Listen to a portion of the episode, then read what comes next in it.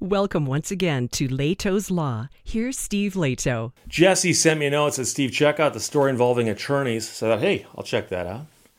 This 72 year old lawyer thinks about retirement, but rural Kansas can't find enough attorneys. The question is Is there an attorney shortage? Is that even possible?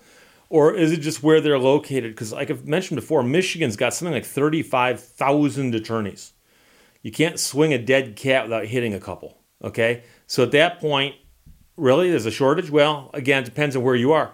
Charles Peckham is 72 years old and he works 70 hours a week. He daydreams about retirement, but if he closes up his shop, clients would just show up at his home in Atwood, Kansas. By the way, the story is from KCUR by Blaise Mesa. Stopping is not workable at this point, he said. The next closest attorney to where he is is 30 miles away, which would not be accessible for some of the older population nearby that need legal help. Atwood boasted six attorneys, counting Peckham, when he first arrived in 1983.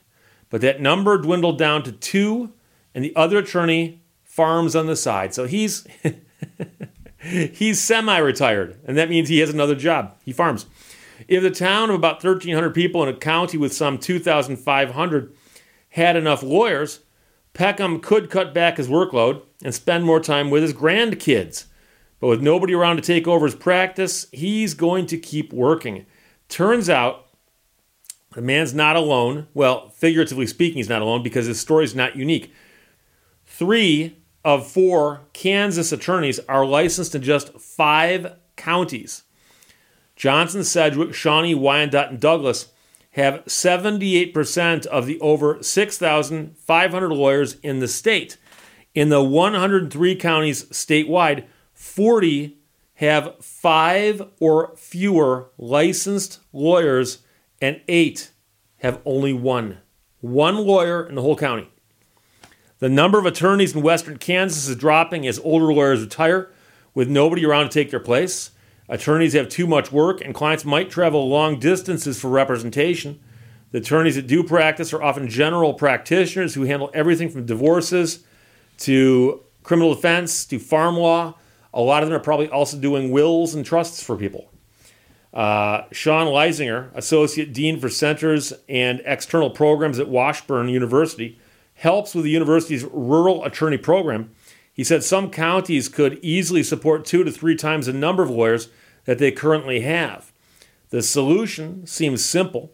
If older attorneys are retiring, just find younger ones to take over. Of course, if you're out in a small town in rural Kansas, you got to find somebody who's willing to go there to do the work.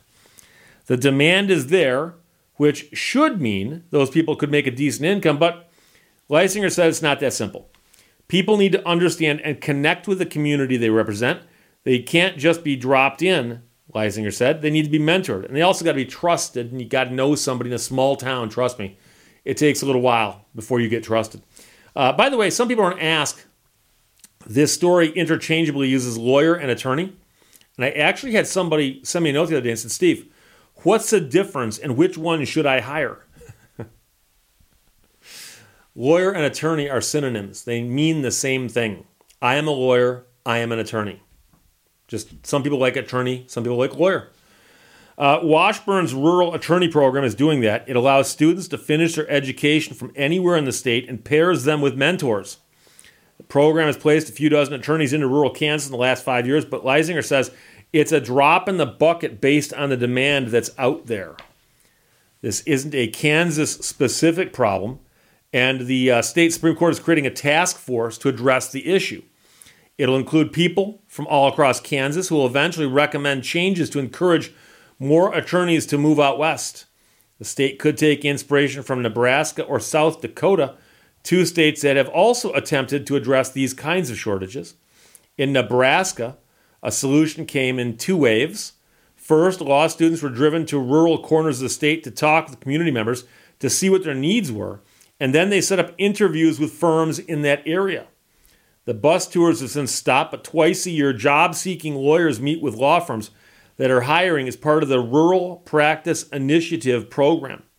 In South Dakota, someone could sign a contract that pays 90% of one year's resident tuition and fees at the University of South Dakota Law School. In return, that person would practice law for a minimum of 35 hours a week for a set amount of weeks over the span of five years. Nebraska's program netted at least 38 attorneys, and South Dakota got 13, even though small numbers can make a difference in remote places. Sam Clinch, Associate Executive Director of the Nebraska Bar Association, said small towns would start to dry up without the program. You have a lot of clients that are traveling 100 to 150 miles one way to get a simple will drafted, a divorce case, or a real estate transaction. That's an access to justice issue when you have people that have to travel 300 miles round trip just to do a simple will. Zoom has become more prevalent in court cases, but multiple people told the Kansas News Service that it's only a tool and not the sole solution to the problem. Local attorneys know their communities, judges, and potential jurors better.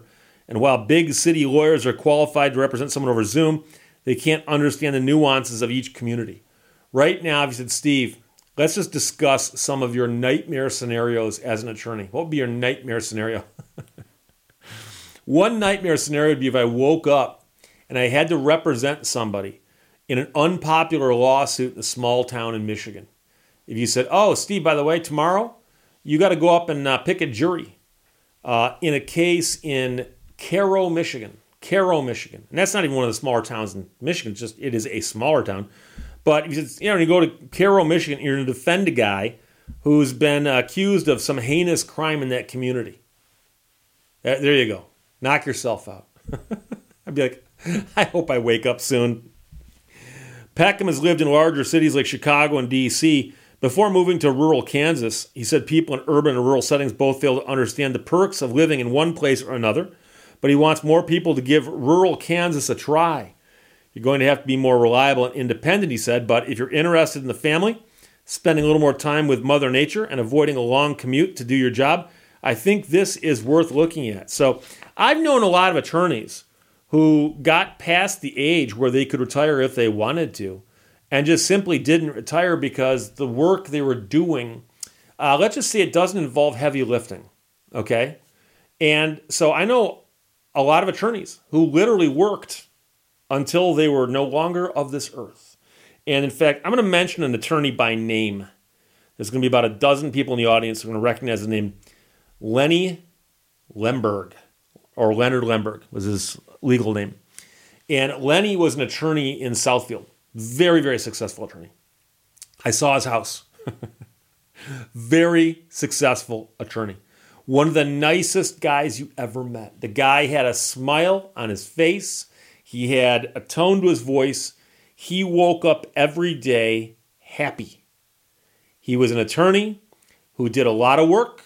You'd see him everywhere. If you went to Oakland County Circuit Court on any given day and walked the hallways, good chance you'd bump into Lenny. Steve, how are you? He knew everybody. He recognized people. You'd see him walking towards you, being stopped by people that shake, "Hey, how you doing?" One of these guys. And he passed away a few years ago, standing in line at the court clerk's window, filing documents. And he did those things because he enjoyed doing them. And I suspect he enjoyed a lot of it because of the fact that he got to see the people he liked so much. He knew the judges, he knew the clerks, he, he knew everybody in that building. He spent a lot of time in Oakland County, a lot of time in Wayne County. Anytime you saw him, hey, how are you? His eyes would light up. He was so happy to see you. And he is an extremely good attorney. He was good. And I forgot how long he'd been practicing. He told me back then. I actually worked with him on some cases. Uh, towards the end, he had some health issues, and he actually contacted me and said, "Hey, is there any chance that you can cover some stuff for me? I've got some conflicts because of some issues. Uh, can you?" And I said, I'd, "I'd be happy to help you. Happy to, absolutely happy." And he'd swing by the office, drop off files, and he'd, no, no, I'll come by your office. I'm driving by. nicest guy, nicest guy. And I heard the story that he'd passed away and that he had actually died at the courthouse, standing in line at the clerk's counter. And he collapsed and expired. And I heard the story from more than one person. I believe I've spoken to somebody who was there in the building that day. And of course, word got around the community because everybody knew him, everybody liked him. And um, one of the most common things people said was, You know, he died doing what he loved the most, and he was in court. And I know some people are going to say, Steve, you know something, if your job takes over your life like that, you know, maybe you should rethink what you're doing in life. Not necessarily. Think about how much time you spend at your job before you retire. And if you enjoy your job so much that you don't even bother retiring, it's not really the same as the drudgery of some other kind of job, right? And second of all, he was married. He had a great house. He had a bunch of nice cars. He had a bunch of nice watches. I asked him once, I go, dude, do you have a Breitling? And he goes, nah, they don't keep good time. And technically, he's right, but you know, what are you going to do? But the funny thing is that he was doing what he loved doing when he passed away. And yes, he could have retired. He didn't need the money, but he liked seeing the people and he liked helping his clients. And so if you look at it that way, if your job's not stressful and your job is you seeing your friends and you having fun and you getting to drive around and go different places and see different friends in different places all day long, it's not really work. The fact they're paying you for it's a bonus. But I saw his house. I know I keep saying that, but but I was impressed. I was impressed. So I'm going to dedicate this to Lenny Lemberg. And those of you who know him know why I'm saying that. But here we got a 72 year old lawyer who thinks about retirement, but in rural Kansas, they can't find enough attorneys. So he's going to hang in there. Charles Peckham, 72 years old, working 70 hours a week.